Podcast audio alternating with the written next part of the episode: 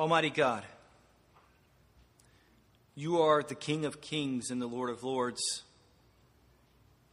and the victorious sovereign over all your creation. You are worthy of all praise and worship and exaltation this morning and forevermore. We confess our attempts to be sovereign for ourselves. We confess our exaggerated abilities and our presumptuous pride. Lord, we confess this morning that we are not able and that you and you alone are all powerful, all knowing, and everywhere present. Thank you, Lord. Thank you, and grant us this morning a faith to trust in you in times of struggle and in times of hardship. Grant us grace that we might be sustained and encouraged along our way to your kingdom. Lord, thank you for giving us your word giving us these examples of saints of old in your scriptures. And thank you for giving us one another, that we might establish and build up one another in our faith. For indeed, in these ways, you are a good God. You have delivered your people in the past, and you have sustained your people through suffering. Would that you accomplish this kind of confident faith in us this morning that we may find our great rest and comfort and hope in Jesus Christ and Him crucified. For it is in His name we pray all of these things. Amen.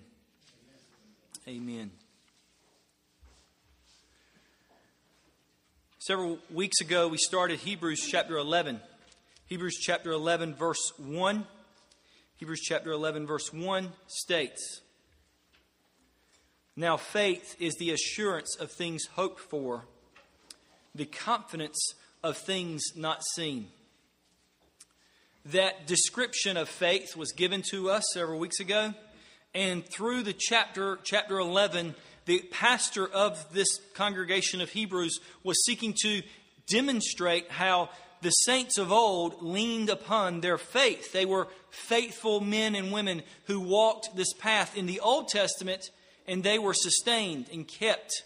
They were triumphant and persevered. They were ones who endured. How? By faith. And we see that phrase, by faith, over and over again. Many of you have heard me say, as we have talked on the phone or even one on one, and you've communicated to me uh, very difficult providences in your life, things that you're struggling with, things that you're seeking to be faithful on or be wise concerning. And I've made the comment to you on occasion that this is for our faith or that this is for your faith.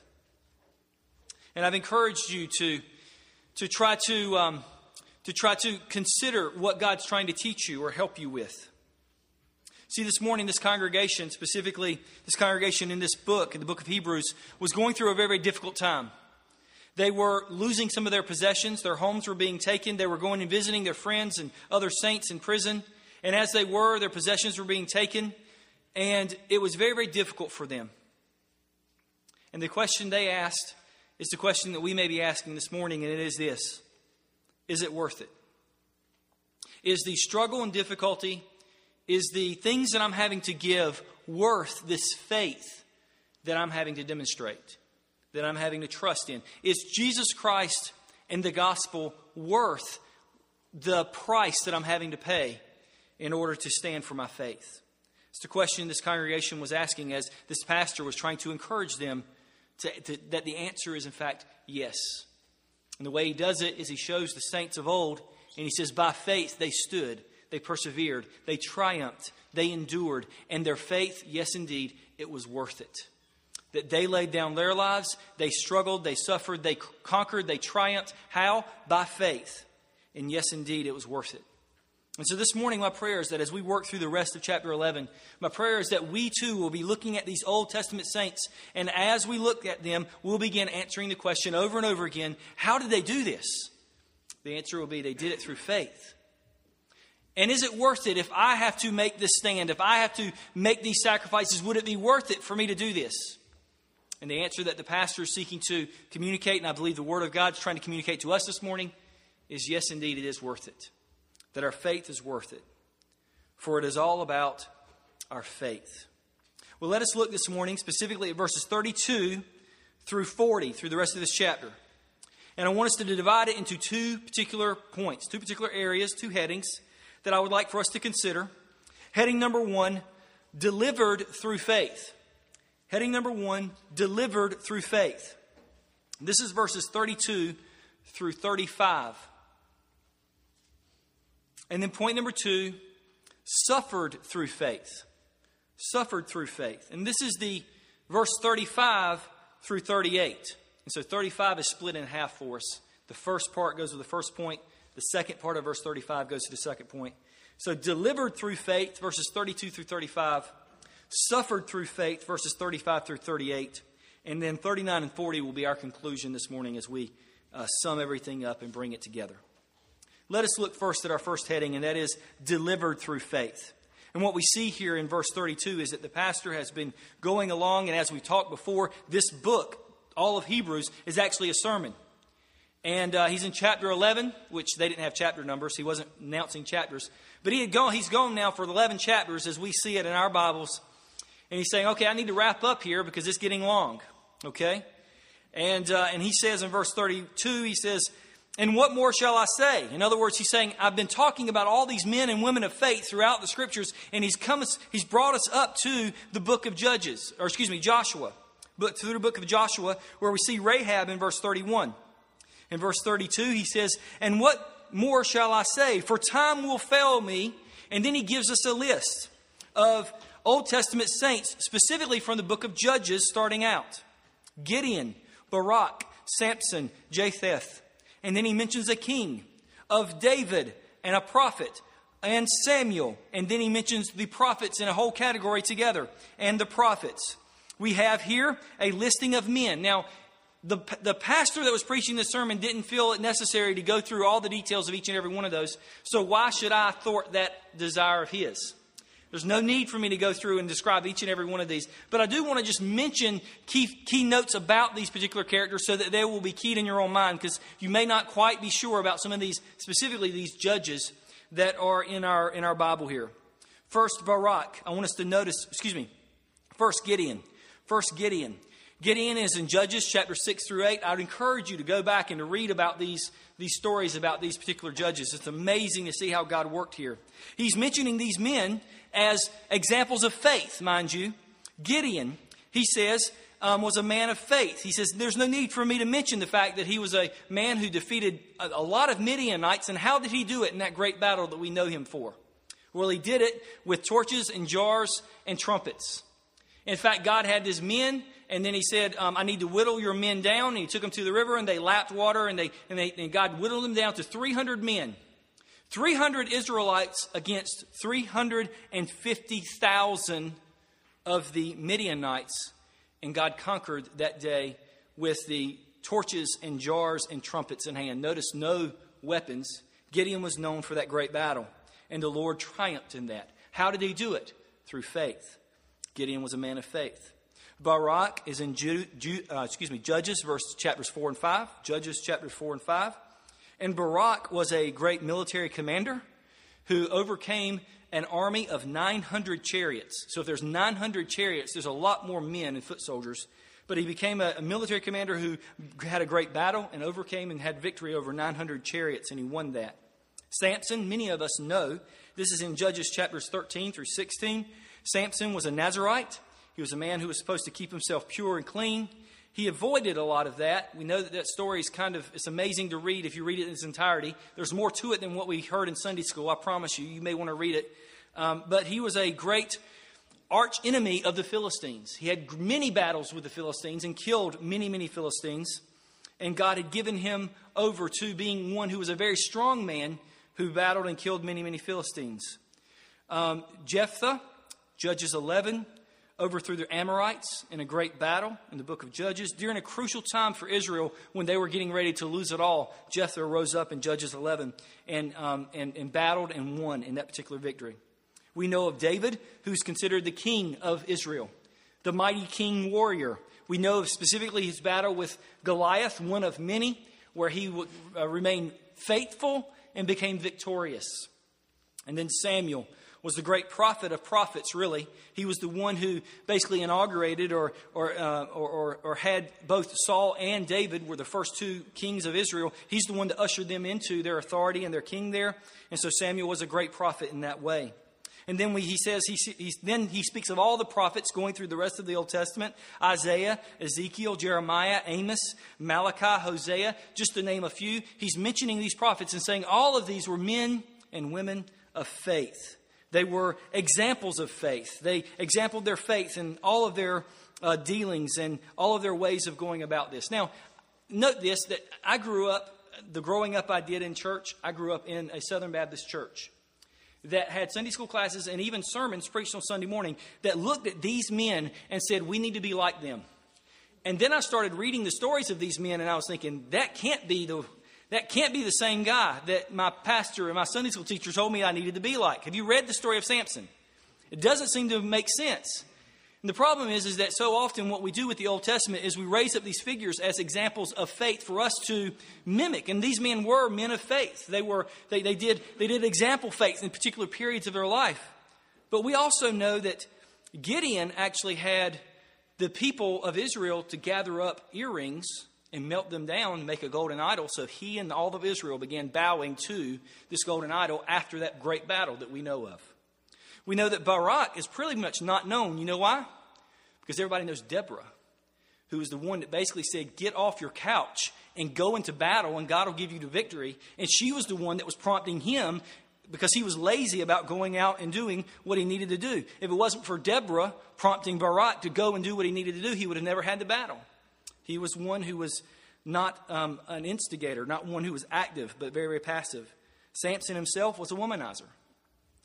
Japheth, though he went into battle and he had a great victory, we all know, many of us remember when I was preaching through the book of Judges. In fact, if you'd like to get those, those are online. The sermons that I did through the book of Judges, it has all of these characters in it. But many of you remember Japheth. Great battle. He returns home and his daughter greets him at the door. And he ends up having to sacrifice his daughter at the return of the battle. And she's the one that they cut into many pieces and sent throughout the land. I mean, these aren't, these aren't the respectable kind of white sins that so many people think of. These men were men who sinned grievously. And yet they're noted in our passage, in our Bible here in Hebrews chapter 11, they're noted also as men of faith. I think we should take great encouragement in that, is that faithful people aren't perfect people. Faithful people doesn't mean that you every step of the way you have to be faithful. Now, we don't make excuse for sin. But isn't it interesting that God uses broken people? He used a Barak, he used um, a Japheth, he used a Samson, he used a David, and he uses you and I. And he wants us to be men and women of faith. That doesn't mean we're perfect, but it means that their lives were not marked totally. In the case of David, committed adultery and then murdered the, the, the, the husband of the wife, right?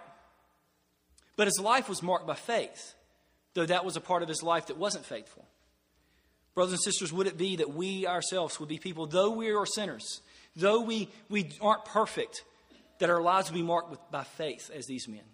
Our lives would be marked most predominantly by the walk of faith that we have and not by the particular sins that are there. Know that they, these people are going to be staying throughout history with these sins, these struggles, these things that they dealt with. But at the end of the day, they're considered men of faith, and we're thankful for that.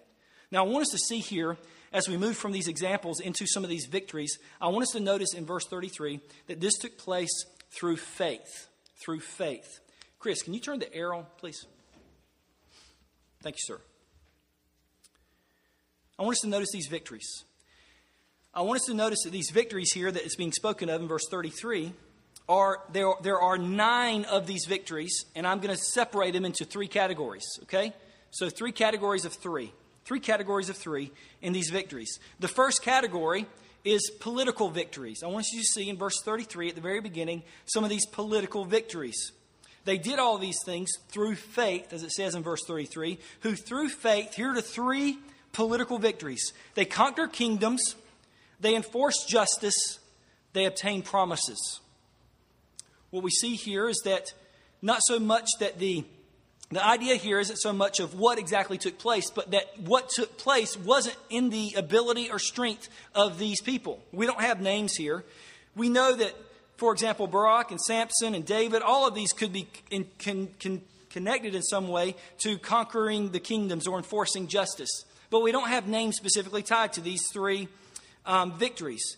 Conquering kingdoms means that God, through his ability, was able to overcome the kingdoms and the nations and the powers of that day through these weak individuals. How did he do it? Through faith. How did he enforce justice? How did God do that? He did it through broken individuals, through his saints of old. How did he, how did he work through these people? He gave them, he says, obtain promises here. It doesn't mean that they obtained the eternal promise, that they, they saw, because the, the promises, the ultimate promise of them um, um, coming into the presence of the God Himself wasn't something that was obtained. But instead, along the way, the Lord promised them that they would give them uh, the land, or He promised him that He would give him Goliath. And the Lord fulfilled those promises and was faithful to the promises He had given to His people. These small promises were means of encouragement to them as they began seeing God answer prayer over and over again and be faithful to His promises. So, in this way, God was faithful in these political victories.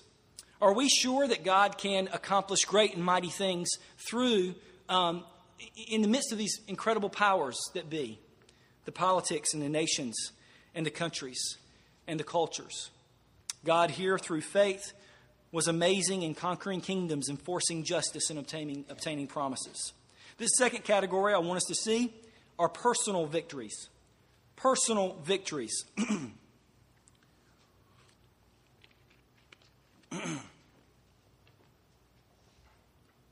Notice with me at the end of verse 33 Stop the mouths of lions, quench, verse 34, quench the power of fire, escape the edge of the sword. This is the second category, and it's personal victories. Notice the lion, the fire, and the sword are the three personal dangers that were coming at God's people. Most people want to connect, stop the mouths of lions with who? Daniel, right? Who was thrown into the lion's den. Most people want then, as we look at Daniel and specifically the lion's den, stop the mouths of lions, then quenching the power, the, the, the power of fire to Shadrach, Meshach, and Abednego, who were thrown into the fiery furnace, which we had read this morning by Brandon. Most people connect that particular scene. And as the pastor here was reading through these, he was simply he was simply saying these these images, these understandings of the Old Testament saints were popping in their mind of yes, that was this person, yes, that was this person, or this could have been any one of these um, prophets or saints of old. And as the pastor was mentioning, he said they stopped the mouths of lions, they quenched the power of, Satan, of, of fire, they escaped the edge of the sword. Escaping the edge of the sword could have been very easily David's escape from Saul. Remember, Saul wanted to kill him, and it wasn't necessarily a sword. Remember, it was a javelin. He kept trying to pin David to the wall and kill him. We know that it could have been Elijah escaping from the hands of Jezebel because Jezebel sought to kill him with a sword. In, in uh, 1 Kings chapter 19, it could have been Jeremiah escaping from Jehoiakim in Jeremiah 26, this escaping from the sword.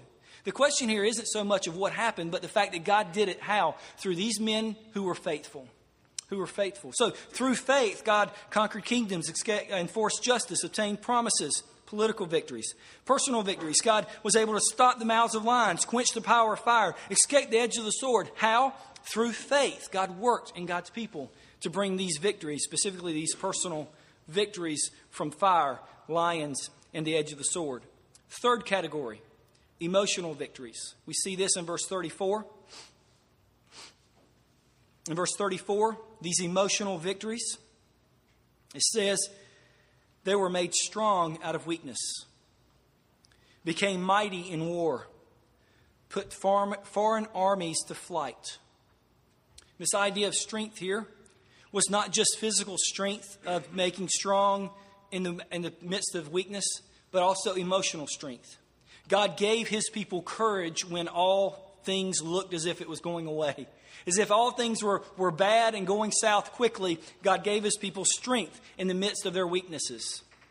Now we know that specifically as we consider this, we consider Samson in his day, at the end of his life, he was made weak, wasn't he?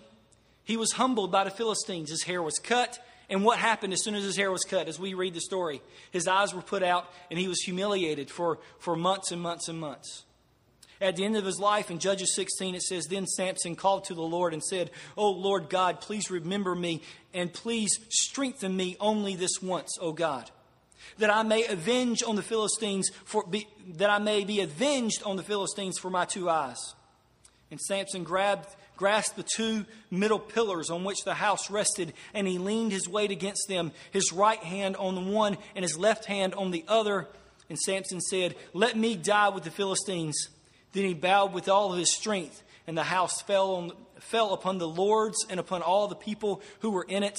So the dead whom, the, whom he killed at his death were more than those whom he killed during his life. And how did the Lord do it? Among a Samson who was in, indeed humbled. Still, his eyes were put out, and the Lord gave him strength in the midst of his weakness.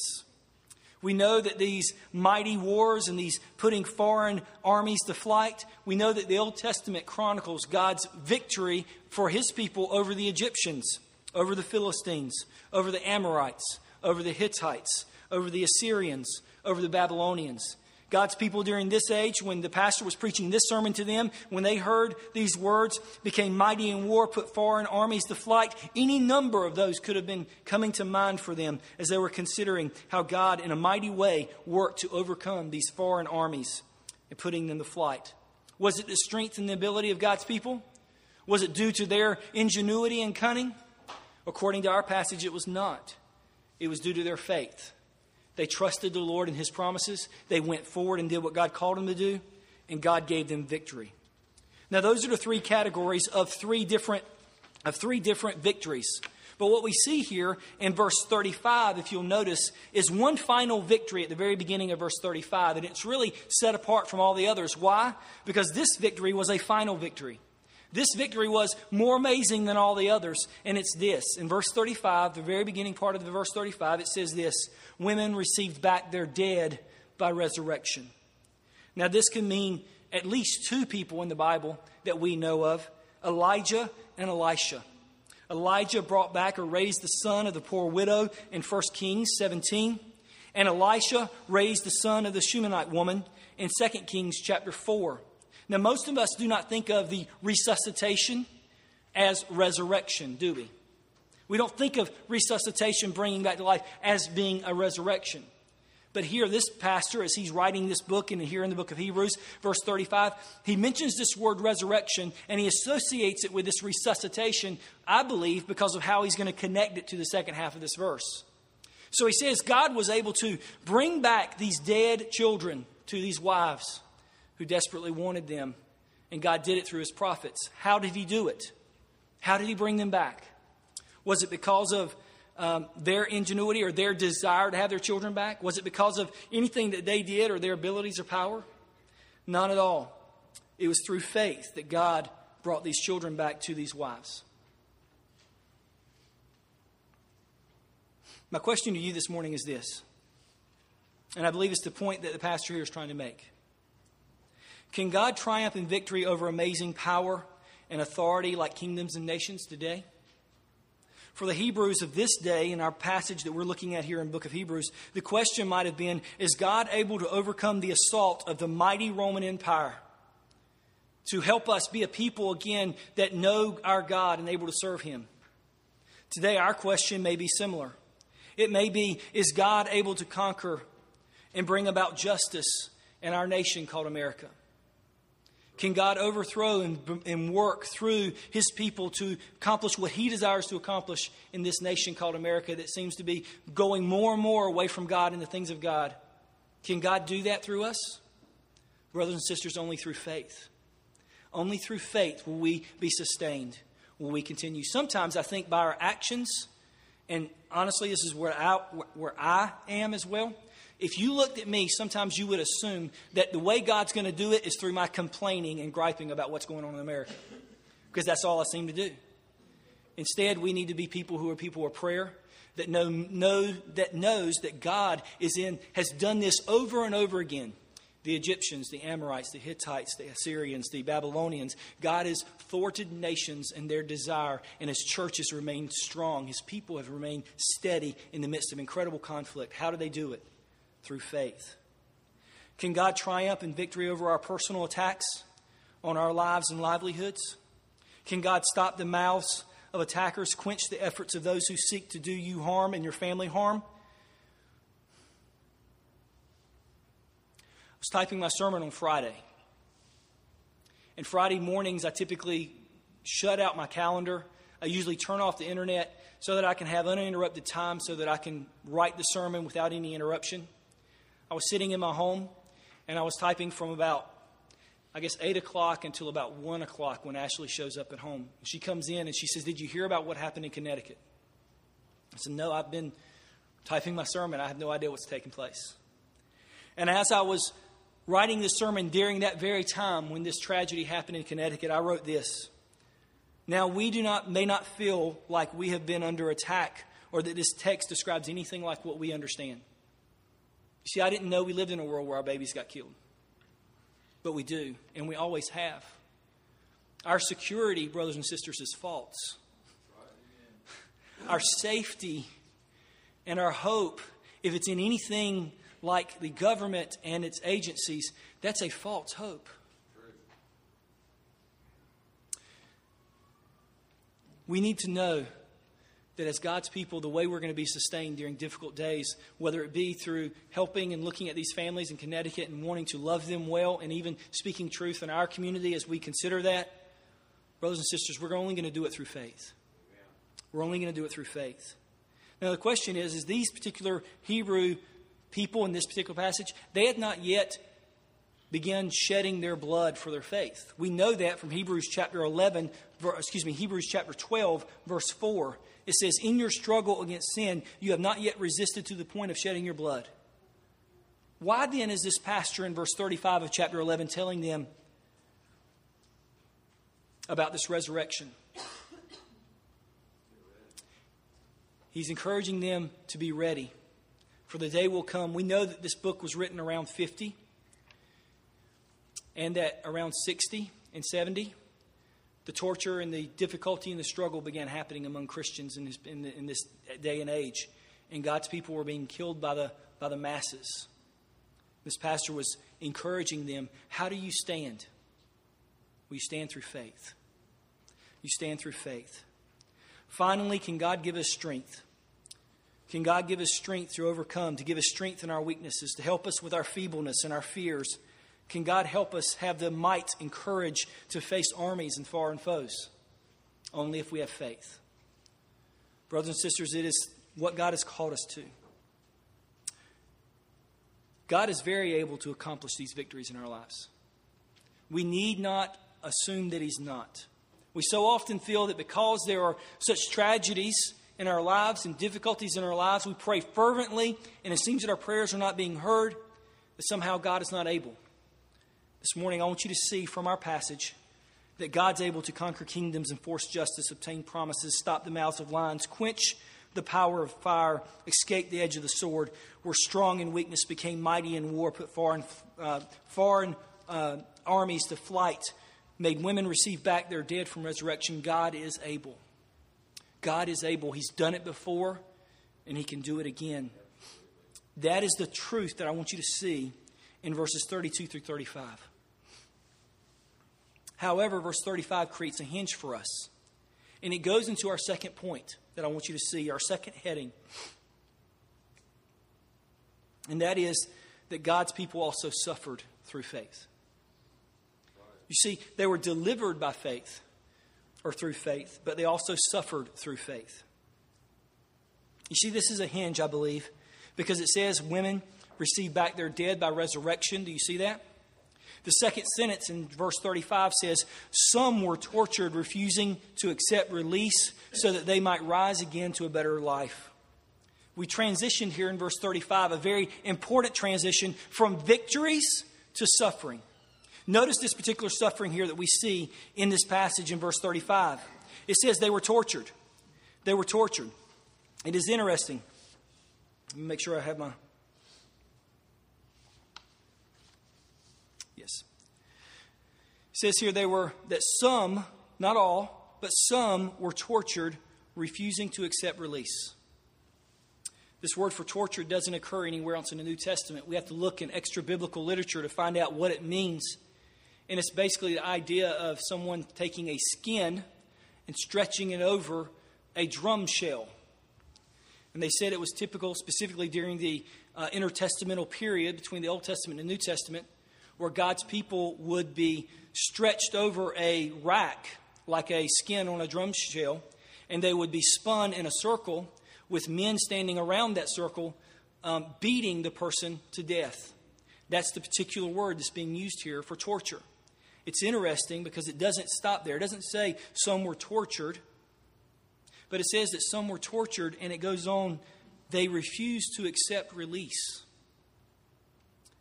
It's amazing here, the faith that is, that is being demonstrated. This volitional suffering. Did you hear me? This volitional suffering. They were given the option to deny Christ, to deny their God, to deny their faith, to walk away from it, to, to be willing to say, if you, if you reject your God and your faith, then we will not torture you. They were given that option. And when they were given that option, it says they refused to accept release. They refused to accept the opportunity to be able to deny their faith and to turn away from God and to be released, but instead they chose torture. It was a volitional choosing. How in the world could they do that? It says that some were tortured, refusing to accept release. How or why? So that they might rise again to a, listen to this, better life.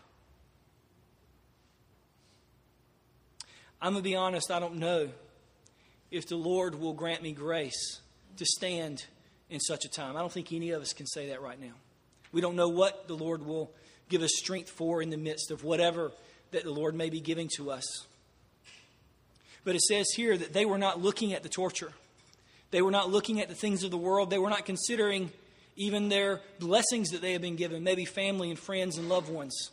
You know what they were considering? They were considering the resurrection that they might have to a better life. See, the idea here is this is that some had been resuscitated in the Old Testament.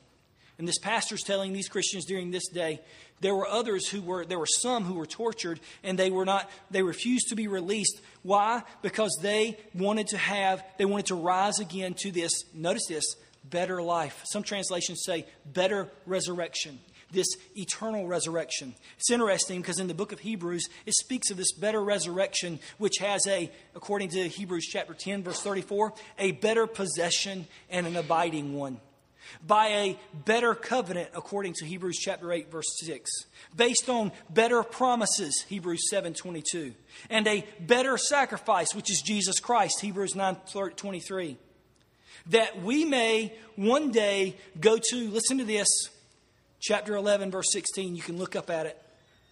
Chapter 11, verse 16. That we may go to a better country and a heavenly one.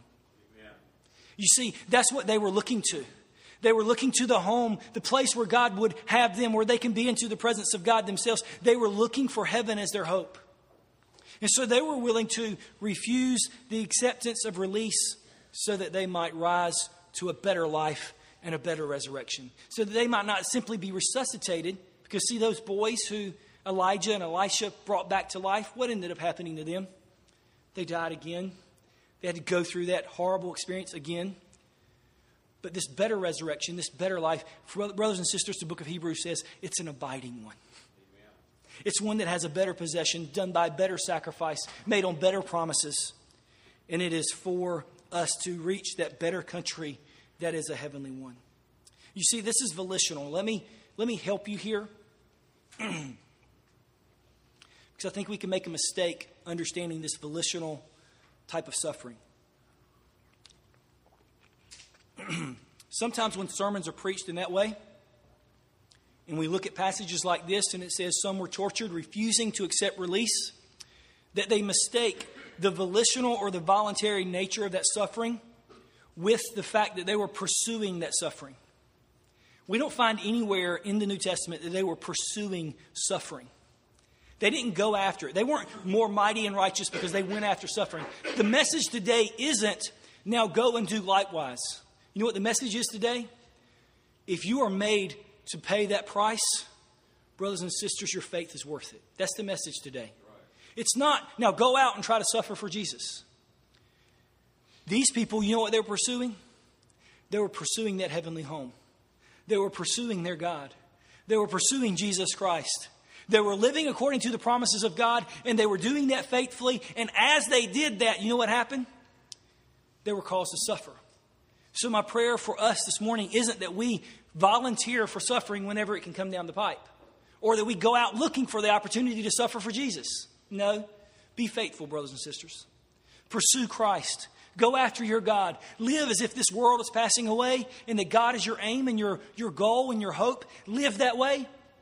And when and if suffering comes, you'll be able to say that faith is worth it. And so don't mistake the volitional nature of the suffering that we see in verse 35 as pursuing suffering for suffering's sake. That's not the aim here. They were pursuing God and they received suffering.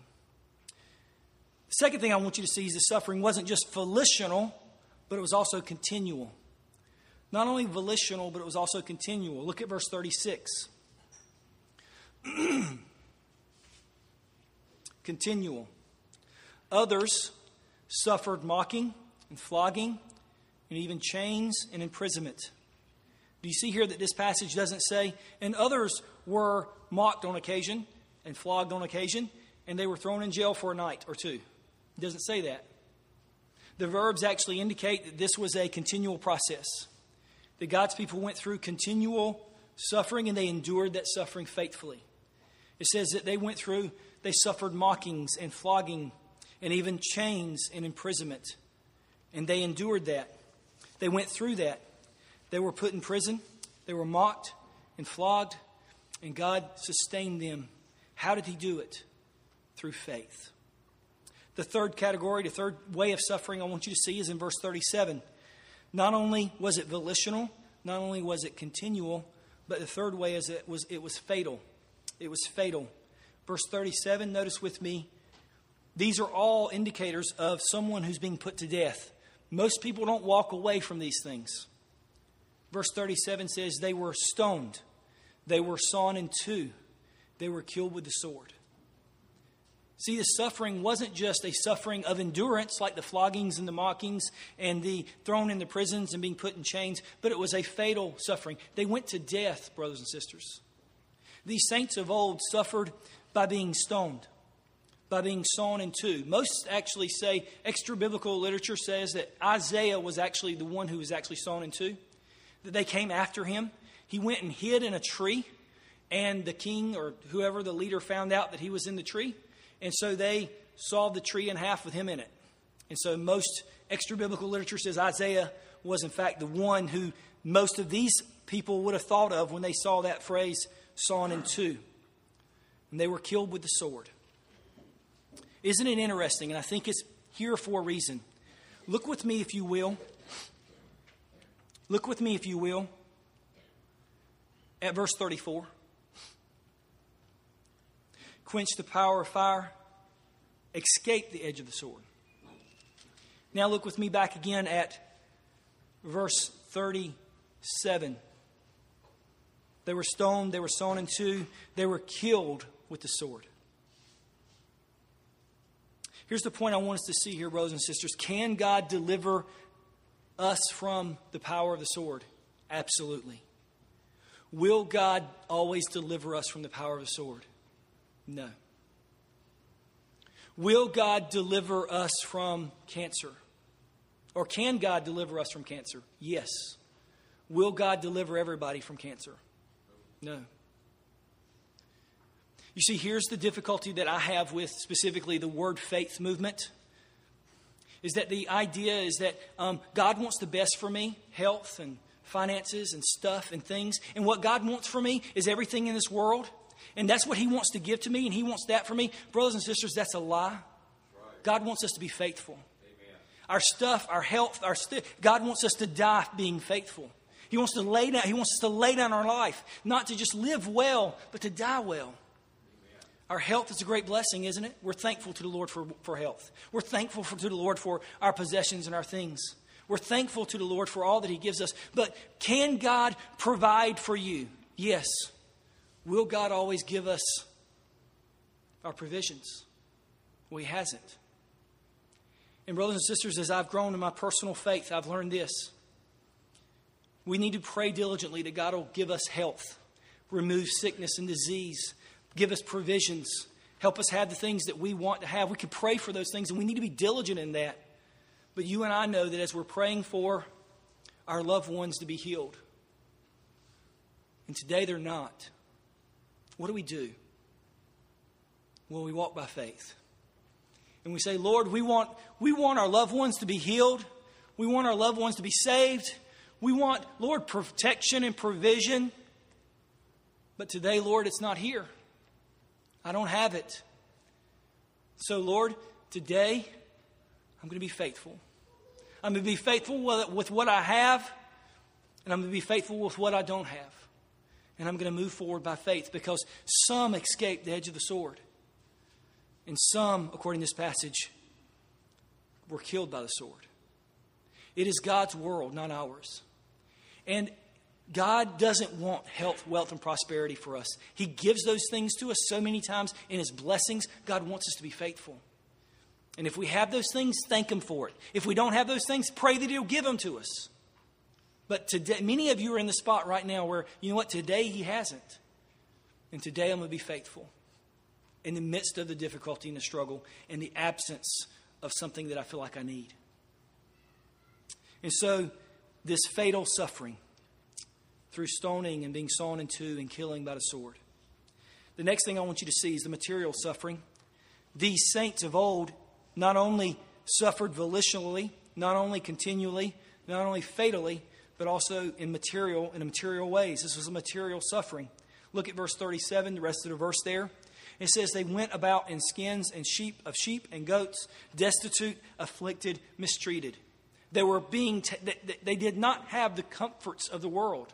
They didn't have the pleasures that everybody else had. And even many even suspected and said, This is what I have to have in order to live. But it says here that they went around hiding in sheepskins and goatskins. They were, according to this, destitute, afflicted, mistreated. Notice verse 38, it goes on, it says, wandering about in deserts and in mountains and in dens and caves in the earth. Brothers and sisters, that wasn't the home that they had asked for themselves, that was where they ended up.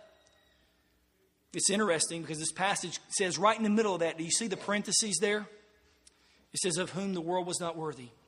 You see, the world was making, it wasn't that these people were pursuing these things. They weren't trying to be destitute, afflicted, and mistreated.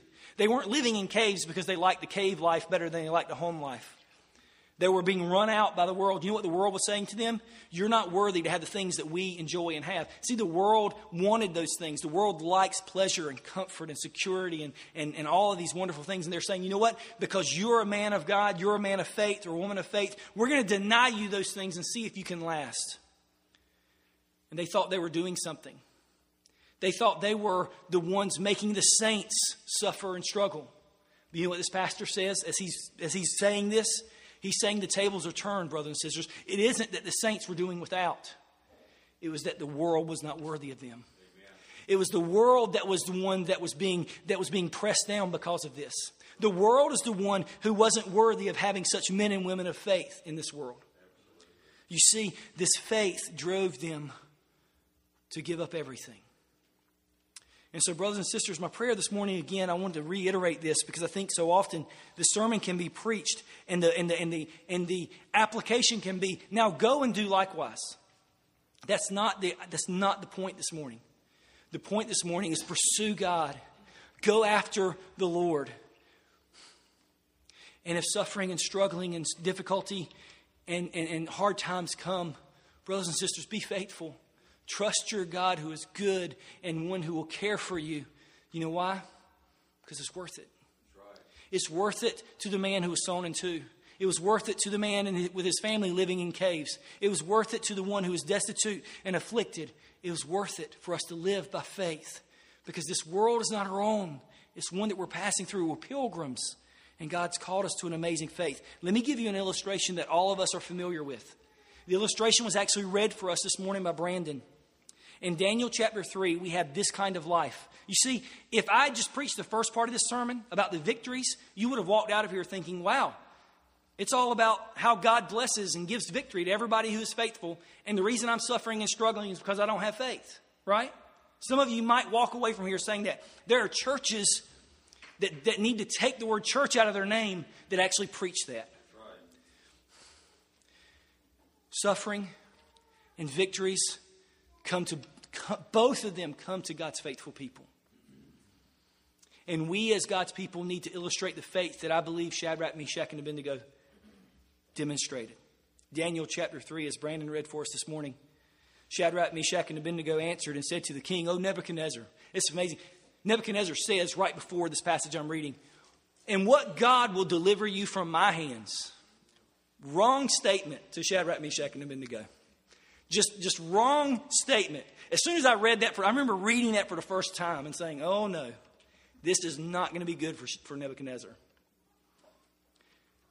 Their response to that, that, that question was this Shadrach, Meshach, and Abednego answered and said to the king, O Nebuchadnezzar, we have no need to answer you in this matter. If this be so, our God, whom we serve, is able to deliver us from the burning fiery furnace, and he will deliver us out of your hand, O king. You see that confidence? God is able to deliver us from the fiery furnace, and he will deliver us out of your hand today. But if not, be it known to you, O king, that we will not serve your gods or worship the golden image that you have set up before us. Do you see the, do you see the faith of these men? They're saying, I'm going to stand for God. He can deliver me. There is no doubt in my mind that He is able to deliver. But if He doesn't, I'm going to be faithful. We're going to go in that fiery furnace as men who are faithful, and we'll die as men who are faithful. Brothers and sisters, that's my desire for us. Is that as this world and this culture, specifically the one that we're living in, we don't have to go overseas to find this. The one that we're living in in the years that are to come, brothers and sisters, I believe is going to become more and more pushing away from the faith, more and more hostile to our faith. And we need to be able to stand. And we need to be able to say that if our families have to be on the line, if our lives have to be on the line, if our comfort has to be on the line, if our health has to be on the line, our faith is worth it. Our faith is worth it. Verses 39 and 40, let's close. All of these, all of these, verse 39, though commended through their faith. You see that phrase again? It was in verse it was in verse 33, who through faith conquered kingdoms. Now it comes up again that phrase through their faith. Verse 39. It says they were commended or approved or had a good report. We, we've seen that word as well in chapter 11. Turn back to chapter 11, verse 2. For by it, meaning this faith, the people of old received their, here's the word, commendation. Well, what's this commendation? Look down in verse 4 of chapter 11. By faith, Abel offered to God a more acceptable sacrifice than Cain, through which he was commended as righteous. God commending him by accepting his gifts. So this is a commendation by God. Why? Because of their faith. Go down in verse 5 of chapter 11. By faith, Enoch was taken up so that he should not see death. And he was found because God had taken him. Now, before he was taken, he was commended, there's the word again, as having pleased God. And so now, this pastor, as he's ending this section, he's saying all of these men in chapter 11 were commended or approved by God. How? Through their faith. And yet they had not received the promise. They had not been ushered into the kingdom of God. In other words, the Lord had not come and said, okay, now it's time.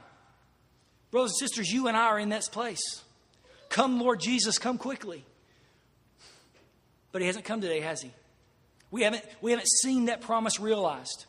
We know that Jesus Christ and Him crucified has inaugurated the kingdom, and it has begun. The kingdom of God is here through Jesus Christ. But we haven't fully and completely received that promise of being taken into God's presence yet. It goes on, it says in verse 40, since God had provided something better for us. There's that word better again. That is Jesus Christ and the gospel message. That's what they provided for these people who are in the book of Hebrews. God had provided the gospel, Jesus Christ, for these people that are in the book of Hebrews. He hadn't shown them Jesus Christ in the Old Testament. They were trusting in the Messiah to come. They didn't know who Jesus was and how the thing was going to work. But in this book, in the book of Hebrews, they knew Jesus. They knew what he accomplished on the cross and how he had died for their sins to take away the wrath of God on their behalf so that they can go and be with Jesus, who's at the right hand of the Father right now. They knew that. Since God had provided something better for us, and that is Christ. Not just a temple and a tabernacle, but Jesus Christ, the way we can have access to God. That apart from us, that means the people of the New Testament, they should not be made perfect. In other words, they would constantly be longing for the Messiah. They would be constantly, these Old Testament saints, they didn't have it as good as we do. The Old Testament saints were trusting in God's promises, but they didn't know about Jesus. They didn't know about the cross. They didn't know about the gospel. They didn't have their Bibles. We sometimes think, you know, if God parted the Red Sea for me like he did Moses, man, I would, I would be there. I, I, I would believe everything there is. But what this passage is saying is that God has given us his Bible. He's given us the gospel. He's given us Jesus Christ. He's risen again from the dead. He's sitting at the right hand of the Father. We have it better to the point that they could not be perfected until the gospel came along. They could not be made right with God and come into his presence until Christ's death, burial, and resurrection, ascending at the right hand of the Father. We have it better. So, this morning, brothers and sisters, during this very difficult life that we may live, in the struggles and the difficulties that will come into our lives and the lives of loved ones, is God able to deliver us? Absolutely. Will He every single time? Maybe not. But what are we going to do today? Now, faith is the assurance of things hoped for and the conviction of things not seen.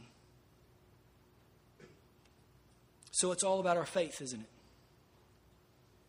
Every scenario, every circumstance, every situation in our life is about whether we're going to trust God or not. And believe that what He has for us in heaven, our ability to go and be with Him in heaven, is far more valuable than anything we can possess here on earth.